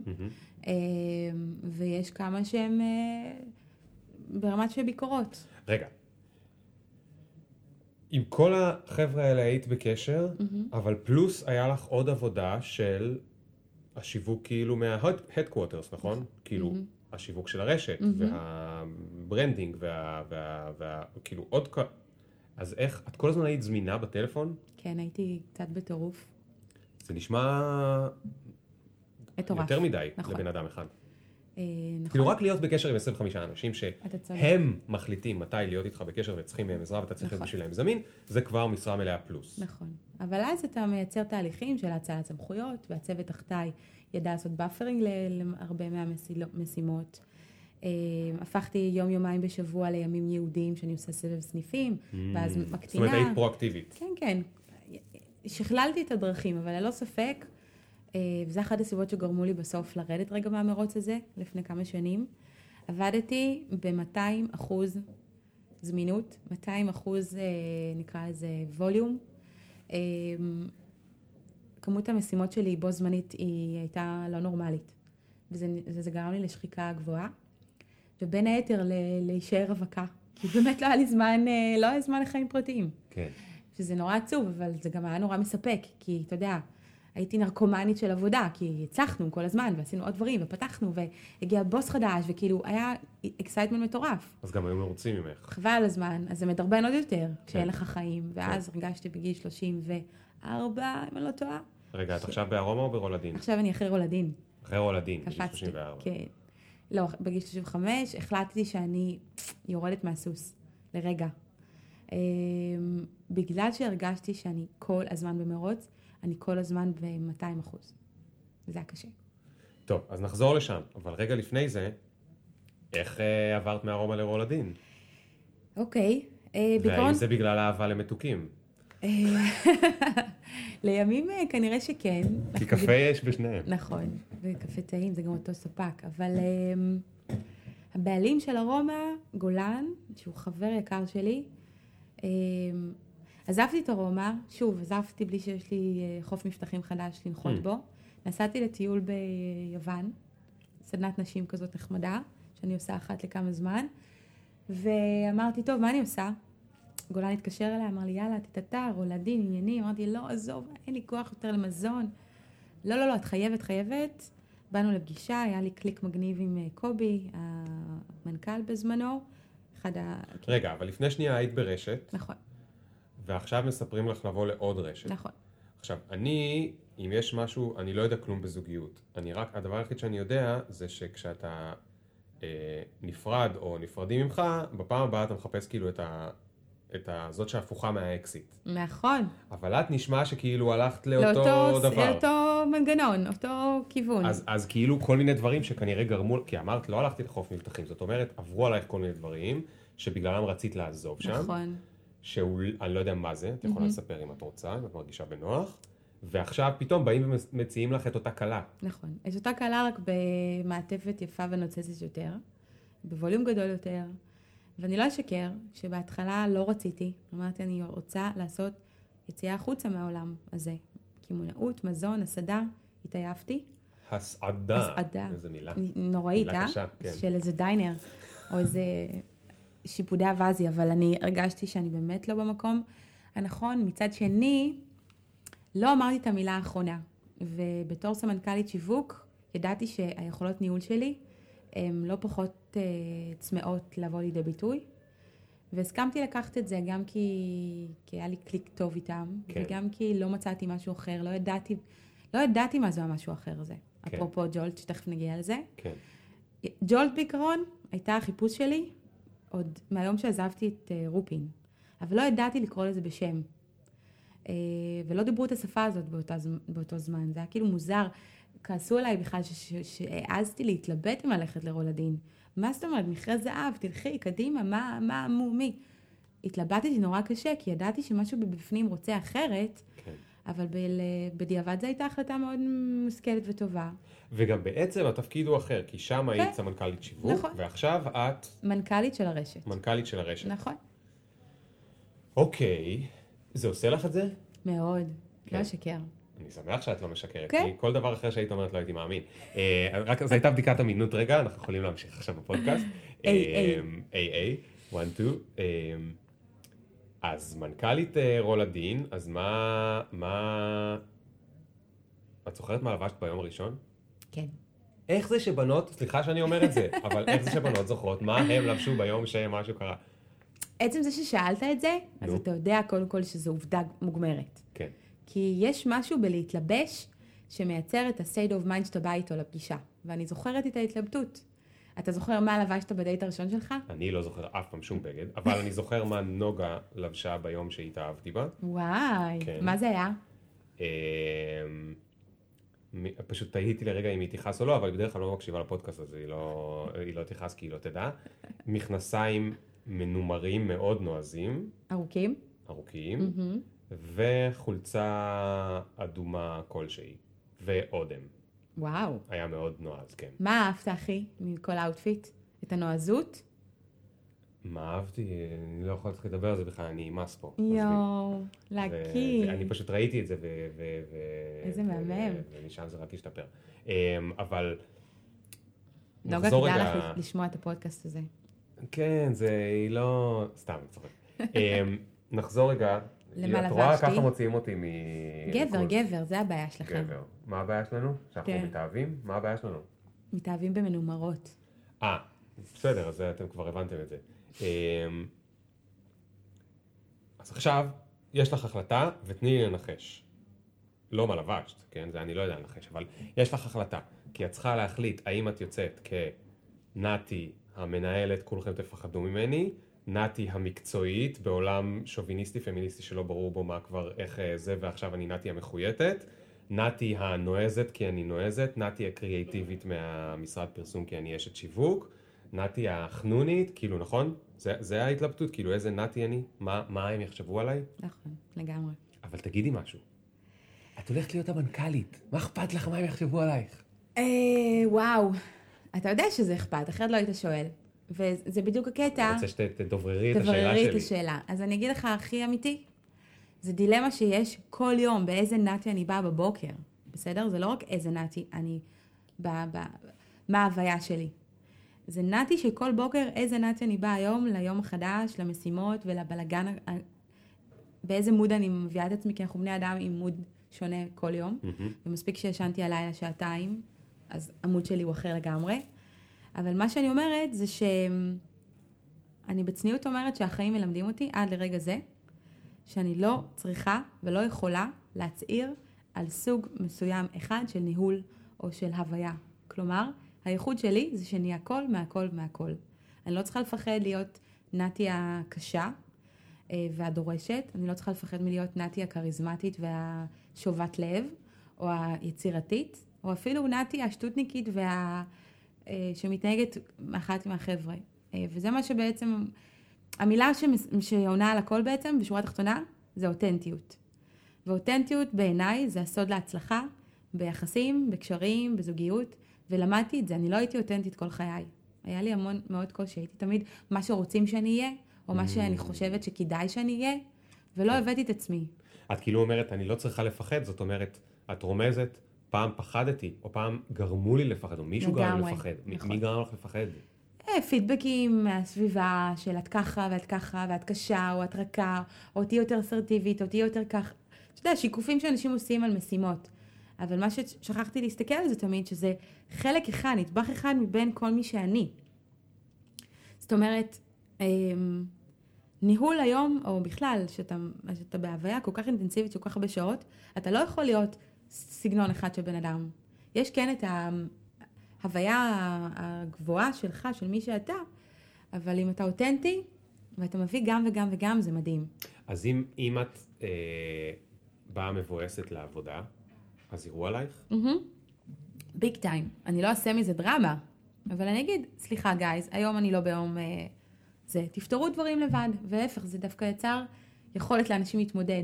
אני לא תמיד הייתי שם אוזן קשבת, זה יצר, זה דרש מהם to step up ולפתור דברים כן. לבד. אמ, וזה בגרות לדעתי, וזה אחד הסיבות שאני יכולה להגיד לך שאני מקשרת את זה, אבל לזוגיות, מצאתי את אהבת חיי בגיל יחסית מאוד מבוגר. אמ, ואחד הדברים שאני כל כך מאושרת עליהם זה שאין בן אדם שאני יותר אותנטית בעולם הזה מאשר איתו. ו- וזה סוד ההצלחה. וגם לג'ולט היום אני באה אותנטית, כל יום. ואם אני ביום עקום, אז אני ביום עקום אעשה את מה שאני יודעת לעשות הכי טוב, בלי לכעוס על עצמי. כמה עובדים היו לך סך הכל ברולדין? זה משתנה, היו תקופה, זה בתקופה, אה, התחלנו ב-12, אחרי זה עלינו ל-30, תכלס כל הזכיינים עצמם מתחת, אה, היו גם סוג של עובדים שלי ללא מרות. וגם שם הם היה להם קשר ישיר אלייך כשהם צריכים? כן, אה? כן? אבל אז. כבר היה וואטסאפ, היה כבר וואטסאפים קבוצתיים, והיו כבר ישיבות אה. כנסים ואירועים, והתקשורת הייתה כמה טיפה יותר... סניפים יש לרולדין? היום, אם אני לא טועה, 77 סניפים. וואו. אה, כן, פותחים קצב של עשרה בשנה. וכמה כמה מתוך כל הזמן שלך היית נוסעת לבקר? מלא. לפחות יומיים בשבוע הייתי בחוץ. אה, אהבתי מאוד את העבודה, עבודת השטח, כי. לשבת במשרד אתה לא באמת לומד מה קורה שם. ומסיורים יצאתי עם הברקות מדהימות. ואז איך היית לומד, איך היית, כאילו את באה, את הבוסית הגדולה. אז קודם כל, לפני שאת באה, מה שנקרא, מסדרים, מנקים את המטבח, הרס"ר עושה נכון, זה, נכון? נכון, לפני נכון. שהבב"ס מגיע. קודם כל אני לא מודיעה שאני באה. הייתי עושה את זה אה. בפתע. מפחיד, אה? כן. אה, כן, ונורא אהבתי, כי הייתי פדנטית, אה, ולמדתי את זה מכמה אנשים. הייתי נדבק, נדבקת לדקויות הקטנות, אפילו אם זה טוב או לא טוב, אבל הייתי מייצרת איזושהי הבחנה, שאם אני מסתכלת על הדברים הקטנים, מהיום אתם נדרשים להסתכל על הדברים הקטנים, ואז כמובן הגדולים יבואו לידי פתרון. כלומר, הייתי בודקת את, את uh, צלילות השמן בתוך המטגנת שיש בחנוכה. וואו. אה, וזה יצר איזושהי דרכות מסוימת שהיא נדרשת בעולם תפעולי. אמ, אה, אני לא, לא אתבייש להגיד לך שפחדו ממני כשבאתי לסיורים, אבל גם עם המון הערכה וכבוד. מה הם למדו ממך? א', בוא נשאל אותם. אנחנו מעלים עכשיו לקו את אה, זכיין סניף אה, כפר גנים, אבל הם למדו ממני אחד רצינו לשאול אותך, איפה זה כפר גנים? בפתח תקווה. אה. אה, היה לי איתו הרבה קלאשים, וב- ובדיעבד הוא אחד הזקנים ששמעתי שמפרגן ומדבר עליי טובות, כי כנסתי אותו כמה פעמים על זה שהוא הקפיא מוצר, פג תוקף, והשתמש בו חג לאחר מכן לחסוך עלויות. אה, זה היה די אה, יראו וייראו, וזה עבד. גם עבור עצמו, לא ויתרתי לו. אה, הם יגידו עליי שהם למדו ממני אה, ירידה לפרטים. שמייצרת אה, יסודיות טובה, מקצועיות גבוהה. אני מקווה שהם יגידו שהם למדו ממני אה, איך עושים סופגניה? לגמרי, עם ריבה וגם מתוחכמת, אבל בעיקר איך, אה, איך עושים יש מאין. כי היה כל הזמן משפט של אי אפשר, אי אפשר, אי אפשר, אי אפשר. או, בוא נדבר על זה קצת. שנאתי את אי אפשר. תסבירי לי. אי אפשר, זאת, זה אסמפשן, שמבחינתי הוא, הוא לא, לא קיים. אין דבר שאי אפשר. יש איך וכמה ומה המחיר שאני משלם כדי לעשות אותו. אמ, וכשאתה מייצר, כמו לילד קטן, מייצר, אתה מראה לו שזה אפשרי, אז קודם כל אתה משנה לו את התפיסה, את ההסתכלות. זכיין היה אומר לי, אני לא יכול לגדול מ-15% הפסד ל-20% רווח, ל-10% רווח. אמ, אני לא יכולה לשנות לו את המחשבה הזאת, ההרגשה הפנימית שהוא איתה הוא חי. מה כן אני יכולה לעשות? זה לבנות איתו את התהליכים ולייצר לו את האמון מעבר לאקסלים, שבשורה התחתונה, פתאום יום ביומו הוא מצליח לראות את השיפורים הנדרשים. ואז מה עשיתי? היו, היו לנו ישיבות זכיינים, שכל הזכיינים ביחד יושבים באותו חדר, והרגשתי שקודם כל אני צריכה לרתום אותם, הרי הם השגרירים של המותג שלי, לא הבעלים, לא בור, דירקטוריון, הם לא מעניינים. מה שמעניין זה תכלס האנשים שמנהלים בשטח. כן. אז בחרתי ארבעה אה, זכיינים, שידעתי שהם הם, הם צמאים לשינוי, לקחתי אותם, עשינו אותם from, ממש, from scratch, אה, תהליך של, אה, קראתי לזה נקודת מפנה, ממש כמו פקודת צבא, מהמם. עם אקסלים, עם דוחות, עם נתונים, השקעתי מתקציב, מתקציב הרשת לשפץ להם את הסניפים, הפכתי אותם למחוללי השינוי, נתתי דוגמאות, ואז בכנס זקנים השני, שהתחלנו אחרי שלושה חודשים של עבודה אינטנסיבית עם כל אחד מהארבעה האלה, בכנס זקנים האחרון, אחד אחרי, אנשים עמדו בתור להיות בסבב הבא של מחוללי השינוי. מהמם. כי ההצלחות הפכו את כולם לראות בשטח, שזאתי הג'ינג'ית לא מדברת סתם, היא מביאה קבלות. כן. ולא רק היא מביאה, האנשים מביאים קבלות. אז אם הוא יכול, אז גם אני יכול. ואז האי אפשר הופך להיות ל- לגמרי אפשר. וזה, וזה הייתה תחושת ההישג כל יום. אז רגע, אני, אני רוצה שנייה לרדת קצת יותר לפרטים, כי בעצם מה שאת מתארת בגדול, אם הייתי רוצה להישאר ברמה של הקלישאה, את אומרת, הם קודם כל לא היו צריכים להאמין שאפשר. וזה שהם האמינו שאפשר, אז בסוף גרם לזה לקרות. אבל בין לבין, היה עוד איזשהו משהו. אם אני עכשיו במינוס 15% רווח mm-hmm. בעסק שלי, mm-hmm. ואת אומרת לי, אתה יכול לעבור ל-10% רווח, אז אני אומר לך, כן, אבל איך? איך? איך? תראי לי איך. איך אז אני אעשה לוקחת את זה? שלי, ושמה לו בקופה, ומביאה את המנהל תפעול שלנו לעבוד כל יום בסניף, ולהראות שבמקום לזרוק פוד, אה, פודקוס זה עלות המזון. אה, ואחד הדברים ש, שמייצרים לך חוסר רווחיות זה שאתה, אתה, יש לך המון בלאי, המון פחת. ואם אני מראה לו שיש לו חוסר יעילות, אבל איך אני מראה לו? אני לא אומרת לו באוויר, יש לך חוסר יעילות, אתה שומע? קודם כל אני מדדתי את זה, עד אותה נקודה לא היה מספיק כלים למדוד את זה. אז כשאתה מודד אתה כבר מסתכל. כן. ואז אני מראה איך לשנות את החוסר יעילות הזאת במבחן התוצאה. אז אני מחליטה לקחת מישהו שהוא מומחה שלי, לשים לו בסניף כל יום למשך שלושה חודשים, הוא גם ישלם על זה כסף, אבל הוא, הוא רואה שמציאות שונה, עובד אחר, הסתכלות אחרת, מייצרת לו תוצאות שונות באותו יום. אוקיי. באותו יום. ואז אני לא רק אומרת לו זה אפשרי, אני מראה לו איך לעשות את זה. כן. וזה להנגיש לו. וזה לייצר לו תחושת, אה, הוא, הוא התחבר לתהליך הזה, ופתאום הוא דרש ממני הדרכה. לא היה בכלל הדרכה, מה זה רשת קפה, מאפים, איזה הדרכה תביא לי? בנינו פונקציה שהולכת בסניפים ומדריכה, בחורה מדהימה שממש עשתה להם מנטורינג לנושא של, של אה, מאפים. עכשיו זה מדהים, כי אתה כאילו פתאום לוקח עולם תוכן שהוא כאילו נורא פשוט, ואתה הופך אותו למומחיות. ואז יש לך גם הצדקה למכור מחיר שהוא מחיר, אה, נקרא לזה עלות פלוס פרמיה. כן. כי אתה מצדיק למה אתה לוקח את המחיר הזה, ואז כל התהליך הזה הופך להיות כזה תהליך של עסק מיומן, משומן שעובד. אז. מה היה לך הכי קשה ברולדין? אה, הריח של העוגות, העוגיות. אני ישבתי, המשרד שלי היה מעל מחלקת עוגיות, והיה שם ריח לא נורמלי של חמאה, ואני מתתי מזה. אז זה היה קשה, אה, אבל זה לא היה באמת קשה, זה היה נורא טעים. כן, כן. זה לא, זה לא כזה קשה, כי הן נמצאות שם. אולי זה קשה לא לאכול אותן. זה בדיוק מה שאני אומרת, הר- על להתמודד עם הריח. מה היה קשה? היה קשה ה- המרוץ, המרוץ. כן. המרוץ, הטירוף הזה, החיים האישיים שלי הלכו לאותו מקום. כמה שעות עבדת ביום? אה, אני נלך הפוך, כמה שעות ישנת ביום וזהו. כמה שעות לא עבדת ביום? נכון, לא עבדתי ביום שבע שעות, שמונה שעות. אה, למרות שבתקופה האחרונה כבר אה, הם באו לקראתי וקצת הורדתי עבודה, אבל עדיין העבודה הייתה גם בראשי כל היום, כל הזמן. כי היינו בתהליכי צמיחה ובנייה, כן. שזה היה נורא נורא. והצלחת להגיע לשקט מתישהו? היית יודעת איך להגיע לשקט? היה לך בכלל חיפוש כזה של אני צריכה להגיע הזמן. בשקט נגיד בסוף שבוע, או אני צריכה לדעת להגיע לשקט באמצע היום? אתה, אתה לוחץ לנקודה כואבת, לא ידעתי, אבל כי השקט לא היה מזה שלא היה לי שקט אה, פיזי אה, אבסולוטי, לא היה לי שקט כי היה נורא חסר לי שהחיים הפרטיים שלי גם יקבלו מענה, ולא לא הספקתי לעשות מספיק ספורט, או לצייר, או לעשות כל מה שהתחביבים שלי. ו, ובעלי והמשפחה שיש לי היום נותנת לי המון שקט. אני עובדת היום לא פחות קשה, מהמם. אבל יש לי שקט בתחומים האחרים שלי בחיים. אמ, ויכול להיות שהשקט הוא גם השקט של אתה יודע שמה שאתה עושה, אתה עושה אותו בצורה נכונה ואתה מצליח. זה השקט הפנימי שלפעמים שם לא היה לי. כי זה היה כל הזמן סוג של מלחמה, או הייתי צריכה כל הזמן לדלבר עוד ועוד ועוד. לא היה לי כמעט רגע לעצור ולנוח, זה עסק ממש תובעני. כשהיה לך, ברגעים התובעניים האלה, אה, זה היה תובעני רק כי יש מלא משימות לעשות, או שגם היה לך עניין כזה של דיבור פנימי עם עצמך, של אני עושה בסדר, אני לא עושה בסדר, אני כן, אני, אני עושה את מה שצריך, אני לא עושה את מה שצריך, אולי עשיתי לא טוב.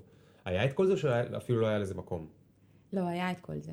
אמ, היה את זה, וזה מלווה אותנו כל החיים, אני חושבת. כל מנהל יש את הדילמות האלה. אצלי ספציפית זה היה חזק, כי אה, הייתי נדרשת להמון סמכות ללא מרות. להיות עם סמכות למישהו שאתה לא באמת הבוס שלו, מהמם. זה הרבה יותר קשה מלהיות מישהו שהוא, יש לך היררכיה מובנית עליו. כן. וכל הזמן הייתי צריכה להיות, ב... היה לי שם קונפליקט, אם אה, הגזמתי מדי, או הייתי מספיק רכה או טובה, או... זה גם קשור לפידבקים שאתה מקבל מלמעלה, ומה אתה צריך לשפר, לא לשפר. בשורה התחתונה היה לי תחושה מאוד טובה, כי, כי הכל הצליח, כאילו, כן. הדברים טסו. כן. אמ, ולפעמים הקושי היה שאתה רוצה יותר ממה שאחרים רוצים להכיל, כאילו, שאתה רוצ... וזה אולי אחת הסיבות שגם עזבתי שם, כי הרגשתי ש... די, אני רוצה ל... to scale up. אני רוצה לעלות למקום שבו אני מופרד ולא רק מפרה. כן. אבל אה, הדיאלוג הזה, החוסר שקט הזה, כל הזמן היה. אז תגידי, מה, כאילו, את יודעת, חברה גדולה, מצליחה, 77 סניפים היום, היום. כן. כמה היו כשנכנסת? אה, אני חושבת שהתחלנו ב-35. אה, אז זה הוכפל. כן. לא, מדהים. אבל אני לא עזבתי, אני עזבתי לפני כמה, לפני כמה שנים מעטות, אבל אה, כן, כל שנה פתחנו לפחות עשרה סניפים. וואו. כן, קצב מטורף. ואז, אמ, איך שמעת על ג'ולט? ג'ולט הייתה הרבה אחרי סבב אה, נוסף אה, שעשיתי כבר, שהבנתי שאני רוצה לצאת לעולמות ההייטק. אה, זה לא היה המפגש הראשון שלי עם העולם הזה. עבדתי גם ב... פתחתי חברה לייעוץ ושיווק, נתתי כל מיני פתרונות לעסקים שמשלבים בין קמעונאות להייטק, איזשהו פרויקט נחמד, ועוד איזושהי רשת חברתית, לרופאים, כל מיני דברים ככה על הדרך אה, נוספים. כבר זיהיתי הרבה מאוד זמן שאני רוצה וחייבת, וזה מעניין אותי להיכנס לעולמות ההייטק. אה, הייתי צמאה לזה, ולא באמת ידעתי איך לעשות את השיפט. אה, והתחלתי, פשוט התחלתי צעד אחרי צעד, לכוון לשם. אה, בתפקיד האחרון שלי לפני ג'ולט הייתי אה, מנהלת סמנכ"לית שיווק של, חבר, של סטארט-אפ בתחום הבינה המלאכותית. אה, ועל ג'ולט שמעתי האמת במקרה, דרך חבר. אה, שמעתי על ג'ולט בלי קשר לפני כן, אבל ככה ריצד לי, ריצד לי, שמעתי עולם החדש, שמעתי עליך, שמעתי על כל הסביבה הזו שנרקמת לה. לא רכשתי את המוצר הזה, לא התנסיתי בו. וידיד שלי, אייל, אה, שהוא מכר של אה, רועי, פנה, שלח לי, ובכלל הייתי בתהליך גיוס מאוד מתקדם, אם לא סופי, במקום אחר. Mm, ופנה אליי אייל והראה לי את זה, שלח לי, הוא אומר לי, זה בשבילך, ואני כאילו אומרת לו, למה לעזאזל שלחת לי את ההודעה הזו? זה בדיוק מה שאני רוצה לעשות. ומאותו רגע אני פרפרים והתרגשויות, ולא יודעת לעכל את זה, כי זה עונה בדיוק על אותם מקומות שאני אני חיכיתי להם. להביא גם את היכולות הניהוליות, גם את התפעול, גם את האסטרטגיה, אה, עם מוצר שיש בו כל כך הרבה ערך, והוא מוצר טכנולוגי, וסביבה מאוד חדשנית. אה, זה פשוט היה זה. אבל תגידי שנייה, לפני זה הזכרת שאחרי רולדין היה לך איזשהו משבר, וכנראה גם הוא מתישהו היה קשור לאותה מטפלת שדיברה איתך על חומר ורוח, וכאילו נכון, אני בערך עוש- מחבר את הנקודות, נכון.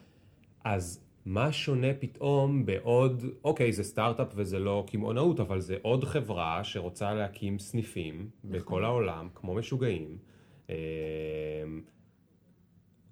איך זה, איך זה, איך זה פתאום כן עונה לך על הדברים, ו- ומה שהיה קודם, כאילו, לעומת מה שהיה קודם, שהיה הבנתי. אולי טוב לזמנו, אבל את כבר רצית לצמוח משם. נכון. תראה, יש לי משפט, הוא קצת נאיבי, שאני נורא רוצה לעשות משהו שמשפיע על העולם בצורה טובה וחיובית, להשאיר איזשהו חותם.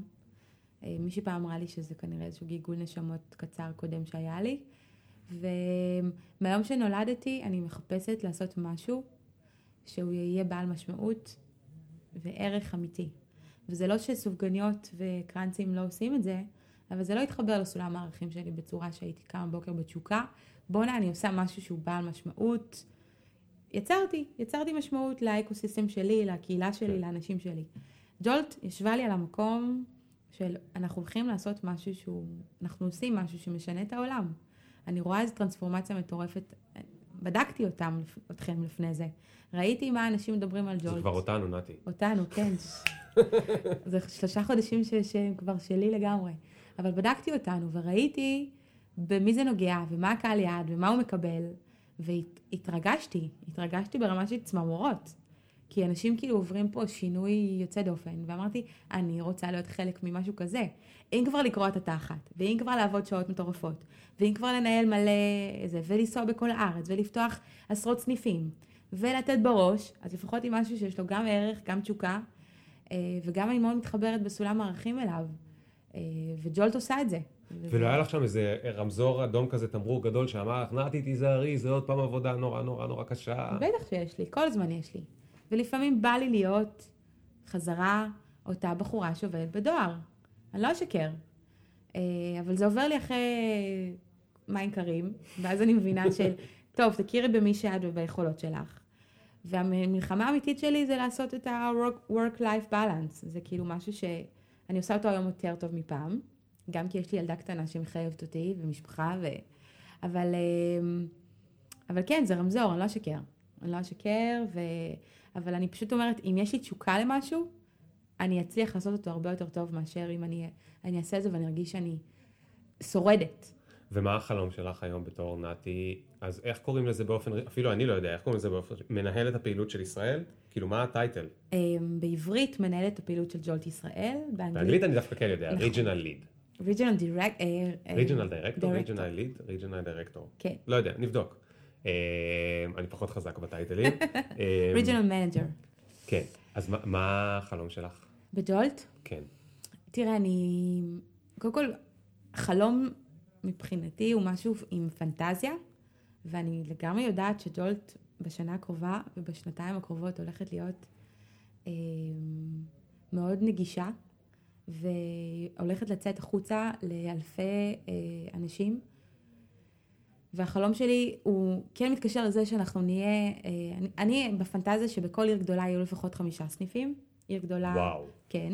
שמח לשמוע. לגמרי, אז אה, תרשום צ'ק. אה, והסיבה שאני אומרת את זה, כי אני באמת, אה, אני רוצה שג'ולט תהיה ממכרת, ממש כמו שבית קפה ממכר, אה, כי זאת הדרך שלך להתקדם. אה, אבל אני אתחיל קודם כל ב- בעשירייה היפה השנה. והחלום שלי זה שאנחנו אה, נייצר אה, ערך לאנשים עם סיפורי חיים מדהימים שעברו פה איזושהי טרנספורמציה באמת מרגשת, כמו שאני כבר רואה היום שקורה. אז מה זה עשירייה? עשיריית סניפים? כן. אז מה, יהיו זכיינים, כמו ברולדין? כרגע לא, כרגע הם יהיו שלנו, איתנו, הם יהיו צוות של ג'ולט, אבל זה לא משהו שאני לא שוקלת אה, בחיוב. אה, בהנחה והזכיינים יהיו, לא בהנחה, הזכיינים יהיו חלק מערכי המותג, זה משהו שעוד רחוק מלשקול אותו, אבל זה כנראה איזושהי תוכנית עסקית שיכולה ל- לצאת לפועל, אבל היא כרגע רחוקה. ותגידי, איך, אם דיברנו קודם על אה, ללמוד איך לזהות זכיינים וכולי, ו- ולא משנה, גם אם זה לא זכיינים, אנשים כן. שעובדים איתך ובסוף את רוצה לתת להם לפתוח את הסניף, לא יודע מה, בבאר שבע או ברעננה או בוואטאבר, אהה. איך, מה השאלה שהיום מכל הניסיון שלך, אחת השאלות שהיית שואלת כדי להבין אם, אם אם הוא מתאים או לא. כן, אחת, אם יש לי, אני צריכה לבחור אחת, יכולה להגיד זה שתיים. למה. למה? למה אתה פה? למה אתה עושה את זה? למה אתה מצטרף? למה אתה חושב שאתה צריך להיות בפוזיציה הזאת ש, של אה, אה, עובד של ג'ולט, שגריר של ג'ולט? ה- המוטיבציה היא אחד הדברים היותר חשובים, בטח במוצר מאוד מיוחד ומאוד מדויק כזה. מה המוטיבציה שלך לייצר ולהתחיל לעבוד בכיוון? שאר הדברים ניתן ללמוד, ניתן לשפשף, ללמד, לערוך נקרא לזה, אבל מוטיבציה וסיבה או ערך קשה לזייף, וזה משהו שמאוד יעזור לי um, to engage the right people, מה שנקרא. כן. אה, ואני נורא שמחה להגיד לך שעד כה האנשים שאני רוצים להצטרף אלינו, אני שואלת אותם למה, הם בול מה שאנחנו רוצים לשמוע. אז יש הרבה פוטנציאל בעול, ב, ב, בארץ לאנשים שיתאימו להיות הזכיינים, לא הזכיינים, אבל הלא זכיינים של הדבר הזה ש, לגמרי. שאת מדמיינת. שמע, אני, אני בשוק להגיד לך כמה אנשים מחכים ומבקשים, בואו לעיר שלנו. מישהי רשמה לי אתמול, אני חושבת שזה ממש לא בסדר, ומגיע גם לעיר שלי, אה, שתתייחסו אליה. והיא כעסה עכשיו עליי. תגיד לי רגע, אני רוצה רגע להיכנס עוד פעם לנתי האישית. מה הדבר האחרון שאת חושבת עליו בלילה, לפני השינה? באיזה קטגוריה הוא? עד כמה אני אוהבת את בעלי. וואו, זה מקסים. והדבר הראשון שאת חושבת עליו בבוקר? עד כמה אני אוהבת את בעלי. זה למה לא ישנתי מספיק. אה, מרוב אהבה? מרוב אהבה. אה, אני חושבת על... אה, אני חושבת על איזה יום מדהים הולך להיות היום. אני, אני קמה בוקר כאילו ב, ב, באנרגיות מדהימות. כי את מאמינה שאת מייצרת את היום? כן, לגמרי. רק כי אני. את קצת רוחנית, נתי, נכון? נכון, את- אני בטח. מרגיש שלא דיברנו על זה מספיק. נכון. את, את כאילו, לא יצא לנו לדבר יותר מדי, כי אנחנו תמיד שנינו פה מתרוצצים, אבל אה, אני קלטתי שאת קצת רוחנית. לגמרי. אבל לא בקטע רע, אני אומר נכון, את זה. נכון. בקטע של לא מובן. פעם היו אומרים אומר, לי, הייתי לא מבין את מתנצלת זה. את זה, הייתי מתנצלת. היית מתנצלת. איך יכול להיות שאני גם רוחנית וגם כאילו מנכ"לית? מה מה אז הגיוני? מה זה אומר שאת רוחנית? במה את מאמינה? זה אומר שאני רואה את הסיבות לכל דבר. אני מנתחת את המשמעות מאחורי הדברים. זה אומר שאני לא מתייחסת לפשט אה, כפשט, ותמיד יש לי את הדרש, כאילו אני תמיד רוצה לדעת מה המניעים שקורים מאחורה. אז אה, גם אותי את כל הזמן מנתחת? כל הזמן, כשאנחנו בישיבות וזה את... כל הזמן. אבל זה לא ניתוח חופר. אל תגידי דברים רעים עכשיו. בסדר. בסדר, אנחנו מוקלטים. מבטיחה לך. אבל זה אומר שאני מאוד מחוברת, ל, נקרא לזה, לחוש השישי. אני מאוד מבינה שבשורה התחתונה אנחנו בסוף אנשים, והכל הוא אישי. אומרים לפעמים, אה, זה לא אישי, הכל אישי בחיים האלה. יואו, אני מת עלייך. זה ממש זה הכל- ממש נכון. אבל הכל אישי, כאילו וואלה, בן אדם עם פרצוף חמוץ, לא משנה מה, הוא תותח על, לא יעבוד. וזה הכל אישי, והכל הוא נורא רגיש, ונורא כאילו... בקיצור, אז אני קמה בבוקר ואני חושבת על איך היום הזה הולך להיות מדהים, איך אני הולכת לייצר אותו. והיום אני מה זה מחבקת באהבת הרוחניות שבי. כאילו, זה, זה המתנה שלי, כן. וזה לא הקללה שלי. טוב, נתי, לצערי אנחנו הגענו לסוף, כי יש לי עוד הרבה מה לשאול אותך. אה, אני מבטיח לא לדבר איתך על כלום אף פעם יותר בעבודה, ואז אנחנו נוכל להיפגש עוד חצי שנה, שנה ל... אה, לעשות אה, פרק המשך, כשאני אשאל אותך את שאר השאלות, אבל אני לא אבזבז את השאלות, כי אחרת את תספרי לי ואני אדע, ואם אני אדע אני פחות מסוקרן. אז רק אה, השאלה האחרונה המשותפת, כן. אוקיי? אה, אז את טסה במטוס, והקפטן מודיע שיש נחיתת חירום, ואת הולכת להתרסק. ובדרך קסומה דאגו לבעלך ולילדה והכל מטופל, לא צריכה לדאוג להם. לילדות, יש אה, לנו כמה ילדות. לילדות, לא צריך לדאוג להם. אה, ואת רגע, ב, ב, יש לך כמה דקות לחשוב, ואז אחת המחשבות היא, איזה באסה שלא הספקתי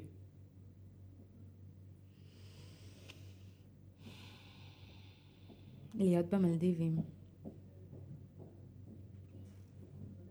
גדול, כן, להיות במלדיבים. כן. אז נתי, אה, על פני, אה, אה, איך אומרים?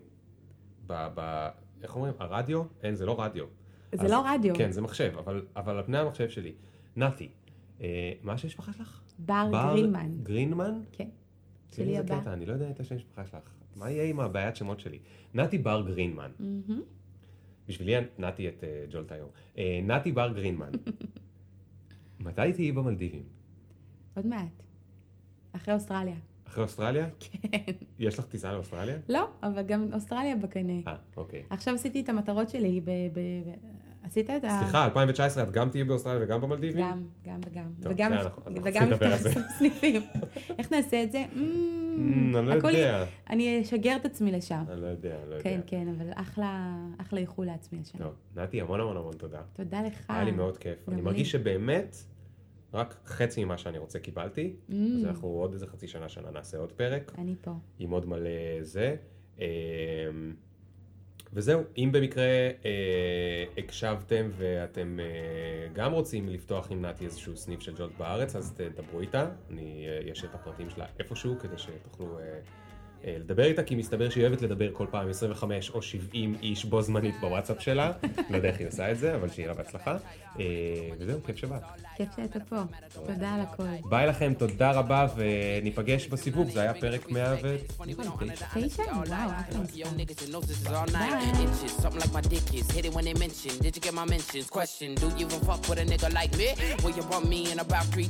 Really? IDC. Cause every time a nigga talk, they can't see the big up picture. Fuck your filter, me can't go run, but me can't repeat. Nah.